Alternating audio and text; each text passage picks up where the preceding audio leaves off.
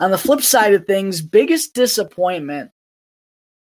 There was a couple of ways I wanted to go about this. Um, I think there's a few players who could kind of qualify for that list. I was thinking Caleb Jones has been a little bit disappointing because um, when he got a chance finally in the Blackhawks lineup, he, he was injured at the first half of last season, but when he came back healthy and got substantial time in the lineup in the second half, uh, he did a lot of good things and actually went on to tie his older brother Seth for the team lead in goals among defensemen. He hasn't been able to provide the same thing for the Blackhawks offense this year. Um, now, he's also been in and out of the lineup too, and the Blackhawks offense as a whole hasn't been as good as it was last year. Obviously, the departure of DeBrincat, Strome, Kubalik, yada, yada, yada, Dach, that's a part of it as well. But uh, I, I didn't think Caleb Jones was the most disappointing. I thought about going with Colin Blackwell, who uh, I think I gave an F to in my um, midseason grades because um, prior to his last few outings, which have actually been really good, it's almost like he heard my podcast and it flipped a switch in him or something. Maybe I have to talk bad more about Colin Blackwell to shake him loose and get the best out of him. But um, no, he's really turned it on these last couple games, which has been great to see. Could have had a three, four, five point game against the Calgary Flames prior to the All Star break. I ended up going with uh, Andreas Athanasiou. And the reason I did, while he has been, I think, more checked in the last month or so, as he's been all year long, I still don't think he fully capitalized on the opportunity that he was given early on in the year. Like seeing what Max Domi has been able to do alongside Patrick Kane, that's been really impressive. Andreas Athanasiou wasn't able to find that same success. And I think a part of that is because his game is just so individualized, as Charlie Roumeliotis put it when he came on the show not all that long ago. Athanasiou just what he does is his speed gives him chances off the rush, either on the outside, coming down, coming down the uh, coming down the wing with speed, or he gets himself a breakaway or a two on one and he shoots the puck. It's really what it is. Andres Athanasiou has six assists in 47 games this year. Not all that good, especially considering he opened up the year on the top line with Patrick Kane and Max Domi it's just been a little bit disappointing. And because of that, I ultimately think, you know, Athanasiou still is probably going to get shipped at deadline, but I think the Blackhawks are only going to get a fourth or a fifth round pick considering he's got a $3 million cap hit. You can only retain money on so many contracts. So if the Blackhawks have to retain on Patrick Kane and Jonathan Toews and perhaps Jake McCabe too, you can't retain on Andreas Athanasiou. And because his $3 million cap hit, while yes, he is an unrestricted free agent at the end of the year, a lot of teams are in trouble financially at this point, still in the post COVID salary cap world. So I think the Blackhawks are probably going to get a fourth round pick for Andreas Athanasiou, if I had to guess. And I thought, you know, potentially this could be someone that would be a 20 goal scorer. Um, maybe not 20, but 15, 16, 17 goals for the Blackhawks at this point of the season and um, could have maybe nabbed a, a, second round pick from another team. Just don't see that being the case. Again, I don't want to call out Andreas Athanasiou because the last couple of weeks, I've thought his play has been as good as it's been all season long, but at the same time, didn't really capitalize on his opportunity. That's why he's mostly been in a third line role here recently. So that's kind of why I have him as my biggest di- disappointment for the Blackhawks so far this year. Next up, I got a fun one. We're going to be going with the heaviest hitter, and I have it down to two Blackhawks players. The one forward I have here is Reese Johnson because well, Reese has played in 39 of the 48 games this year and has averaged just over 10 minutes. He's been strictly a defensive minded fourth line center. That's been his role for the Blackhawks this year, or I guess fourth line winger from time to time when Mackenzie Entwistle's been in the center position. Regardless, Reese Johnson's been on the fourth line all year long. It's where he was all last year. That's his future. That's his role. To his credit, I think he's done it pretty well. But the physicality that he's provided in those 39 games, 113 hits to lead the Chicago Blackhawks here at the NHL All Star break. That's incredible from Reese. And I love that he's aware of what he has to do when he gets out there on the ice. He's not the biggest guy, but he's always willing to sacrifice and put his body out there on the line to send a message. One of those guys that I just mentioned, just like a, a Jake McCabe, even on the worst teams in the entire NHL, you still need guys who are going to go out there and battle, try to set the tone, set the precedent, be productive on the fourth line, give your team good minutes, help the other guys out who you know, are out there more often than not. Give them a, a shift off. And Reese Johnson, I, I, think, has done his job really well. I believe I gave him a B for his performance in the first half of the season when I dished out grades. So he's in strong consideration here for me for heaviest hitter. The other guy he's going up against, uh, I'm still kind of debating it right now here live on the show, is Jarred Tinordi, who fortunately has missed some time here the last month or so due to a facial fracture. I believe he still has some metal wiring in his jaw. A couple of unfortunate injuries in a span of a couple of days for Tinordi has led to this absence. The good news is he's been skating here recently, and the, the belief is that he'll be back for the Blackhawks at some point here after the All Star break, should be sometime soon. Question is, with him returning, what are the Blackhawks going to do on defense? It's going to be interesting. It feels like someone has to go. Um, but Tinordi, to his credit, he's only played in 25 of the 48 games for the Blackhawks so far this year. He's got 92 hits in those 25 games, averaging nearly four a game, while uh, totaling are averaging 16 minutes and 47 seconds of time on ice. Second pairing role mostly for Tinordi when he was healthy alongside Connor Murphy.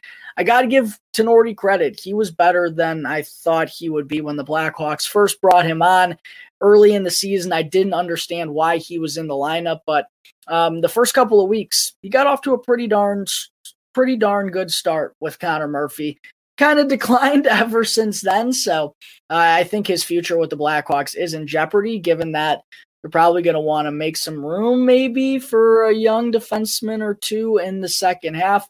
I don't know. It's all going to be interesting to see. But as far as heaviest hitter, this was tough for me. Reese Johnson, 113 hits to lead the Blackhawks. He has played in 14 more games than Tinordi has, though, but he was averaging more than or less than uh, six minutes less of ice time per game. While Jarred Tinordi only 25 games, 92 hits. I believe he has the higher clip there, but he was playing more on a nightly basis when he was healthy. Ultimately, deciding factor right now, I'm going to give it to Reese Johnson. Jarred Tinordi, I hope you provide this physical presence once again whenever you return to the lineup. The Blackhawks need it. They need some size on their D. Um, but Reese Johnson, what he's done on the fourth line, I've really liked it. Also, he's been a good faceoff man for the Blackhawks this year.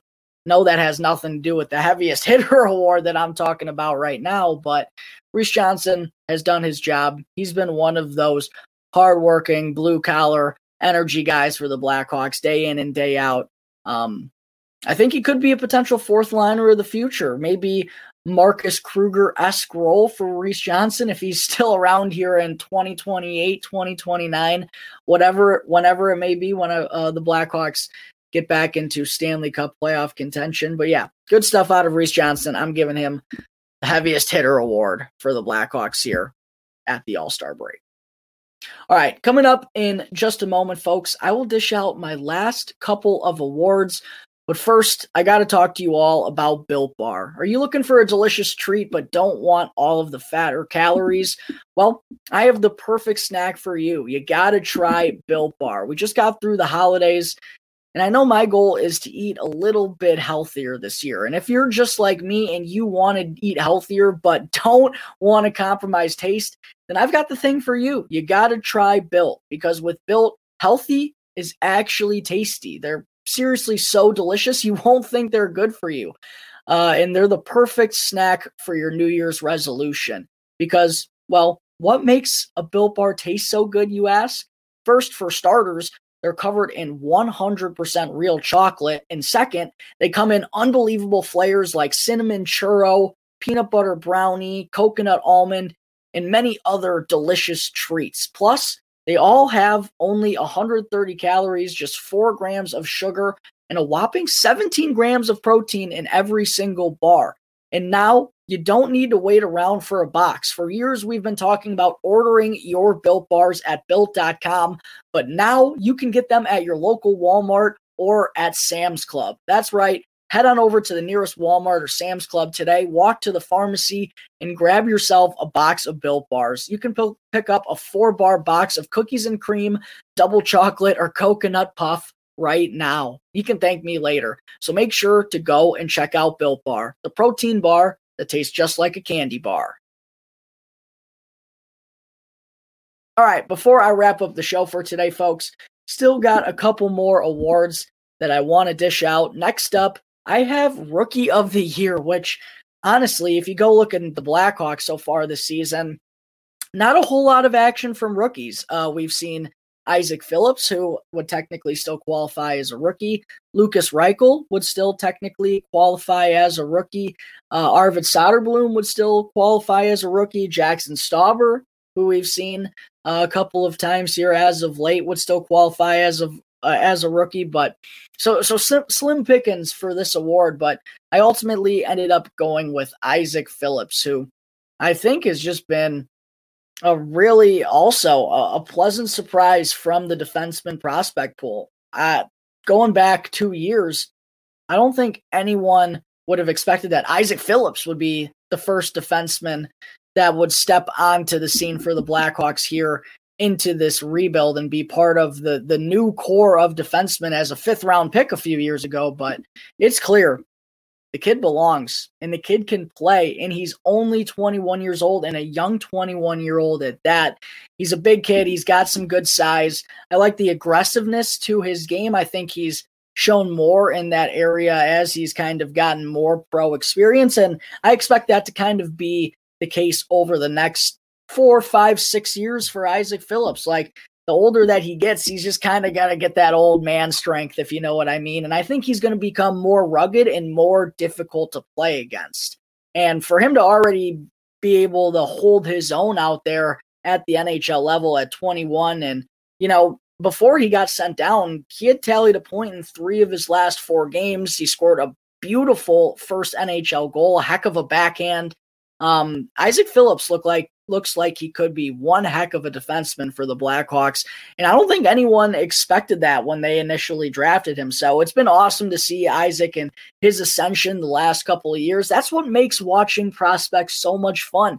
You get surprising guys like an Isaak Phillips, who is, you know, just more physically mature than uh, an Ian Mitchell or a Nicolas Beaudin that was in the prospect pool not all that long ago. And uh, Adam Boqvist, who obviously was a first round pick for the Blackhawks a few years back. Isaak Phillips, you know, doesn't have the same flashy offensive game as any of them, but perhaps he might have the longest or, the most successful NHL career among them. It's just weird how defensemen work like that. And it's just a reminder that defensemen are kind of oddballs. They all produce at different levels. Now, Ian Mitchell I wouldn't rule out. We've seen with Gustav Forsling could go to another team. A couple years down the line, he winds up being a good defenseman. It's all in the same thing. They all develop at uh, different paces. But either way, Isaak Phillips, when he was here with the Blackhawks, I don't know if he's going to come back up this season, but when he was up in the NHL, he looked like he belonged. It was awesome to see that at a young age. So uh, I'm going to go with him as rookie of the year. Lukas Reichel obviously looked great as well. He only has four games of NHL action so far this year. Isaak Phillips has 11 games. So that's kind of why I ultimately ended up leaning in that direction. Next up, I have comeback player of the year.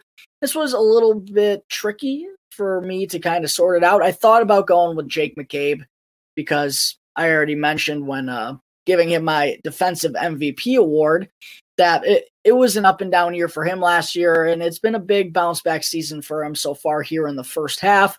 But I didn't want to dish out too many awards or really any awards to the same guy. So I decided to go in a different direction. I went with Sam Lafferty, who, as of late, the past few weeks, has really been turning it on. Prior to the All Star break, I believe he has uh, nine points in his last 13 games, five goals and four assists, now giving him eight goals and nine assists for 17 points on the season, a career high all across the board here for Sam Lafferty already in just 42 games worth of action. He's been really awesome on the bottom six as of late. Really seems to have a good connection with Jason Dickinson. Been a big part of the penalty kill, too, which quietly has been one of the biggest success stories for the Blackhawks this season. Eh, Lafferty is the energy and, and the glue guy for this team in the bottom six that can just wreak havoc. He'll be physical, he'll fight you from time to time. He can provide you with a little bit of everything, but uh, we kind of knew this already in the second half of last year. If we rewind a year back, Sam Lafferty was really making his presence felt when the Blackhawks first acquired him the offensive production just wasn't following along with it. It was like this guy keeps getting so many good chances. He gets breakaways and he gets two on ones. He's just never able to capitalize on them. And his shooting percentage is so low. And when you go back and talk to Penguins fans, it's kind of the same story. Oh, Lafferty can do all this stuff, but numbers and the finished product is never there. Well, the last month or two, he's been getting the finished product. And it's really been a difference for this Blackhawks team. Again, I don't think it's any surprise they've been winning when their bottom six has been chipping in more offensively here recently. So it's been great to see Sam Lafferty. I don't know if I'd necessarily say it's a comeback player of the year, but when you only have the Blackhawks roster to account for, I think Sam Lafferty's having a pretty good comeback season in terms of already setting career highs across the board in the first half. Plus, been a really good face-off man as well. 152 0.0% of his faceoffs, shooting 13.1%. That's what we love to see out of Sam Lafferty. The shooting percentage in the double digits. Keep on firing that puck, baby. Good things are going to happen. I went with Sam Lafferty as my comeback player of the first half so far for the Blackhawks. Last but certainly not least, I have the unsung hero of the first half. There were a couple of different guys that I felt were deserving to be nominated for this category as well, but I ultimately ended up going with Connor Murphy, who personally I was a little tough on when giving out my midseason grades. I was a little harsh on Connor Murphy, and maybe that's because I've seen Jake McCabe have such an awesome ascension here so far this season, and I don't think Murphy's kind of played at the same level that McCabe has, even though I, I, we've seen in the past that he's certainly capable of it. I mean, prior to McCabe arriving, Murphy was the Blackhawks' best defenseman, and y- you would think if McCabe wasn't playing with Seth Jones, it would make sense for those two to play together. They were on the same World Juniors team for the United States, both played for the United States Development Program. But for whatever reason, on the Chicago Blackhawks, those two guys have been terrible together. It just doesn't make any sense whatsoever. Um, I still don't think Murphy is having the type of year all in all that he's capable of. And I think he'd even admit to that. I think there's more to Connor Murphy's game. Another part of it is he really hasn't had much of defensive partners. It's been Jarred Tinordi and Jack Johnson. To, to discredit that, when Richardson gave him a chance to play with Jake McCabe, those two were terrible together. So I don't know what it is, but I still went with Connor Murphy as my unsung hero because he's played in all 48 games for the Blackhawks this year. And like Jake McCabe, he's provided all the little things and gone to all the dirty areas and done the job that no one wants to do, especially for a losing team playing every night in a big role, playing on the penalty kill, having to block shots, Connor Murphy's done it, and he's really done it kind of like McCabe for bad teams throughout his career, having only played for the Chicago Blackhawks and the Arizona Coyotes. Um, but yeah, Murphy, 104 block shots for the Blackhawks this season, 99 hits, second to only Reese Johnson. He's been an absolute warrior, averaging 19 minutes and 30 seconds of time on ice. Top four defensive role for him all season long. Been wearing the A, an alternate captain, a leader in the locker room. So I got to give Connor Murphy some credit because he really has a, done a good job in a role that, you know, not many guys would love to have across the NHL. Connor Murphy's done it night in and night out. Uh, also, one thing that kind of stood out to me Murphy is only minus one on the season. Quietly, he's been plus four over his last 11 games. He has been going through a better stretch. I'm very curious to see. Uh, it, it, seems like the Blackhawks are going to keep him for the next couple of years, but he could be another guy that generates some interest at the deadline. There's a lot of guys like that for the Blackhawks, interestingly enough. That's what makes this trade deadline so crucial and so intriguing for their future. There could be so many guys on the move. Either way, Connor Murphy, he's been an unsung hero for this Blackhawks team, playing in every game. The wins haven't been there, but Connor Murphy's effort has been there night in and night out. That's why I award him as the unsung hero for the Blackhawks in the first half of the regular season. All right, folks, I think that is going to wrap up today's episode of Locked On Blackhawks. Make sure if you're not already to go and follow the show for free right now, wherever you get your podcasts, and to go and subscribe to Locked On Blackhawks on YouTube. And you'll be able to get the latest episode as soon as it comes out each and every day. Once again, thank you all for tuning into today's episode. I'm your host, Jack Bushman. You can find me out on Twitter at Jack Bushman2 or you could also go and check out my strictly Blackhawks account at Talkin' Hockey for all the latest Blackhawks news and updates. So until tomorrow's episode, that's going to do it here for the Locked On Blackhawks podcast, part of the Locked On Podcast Network, your team every day.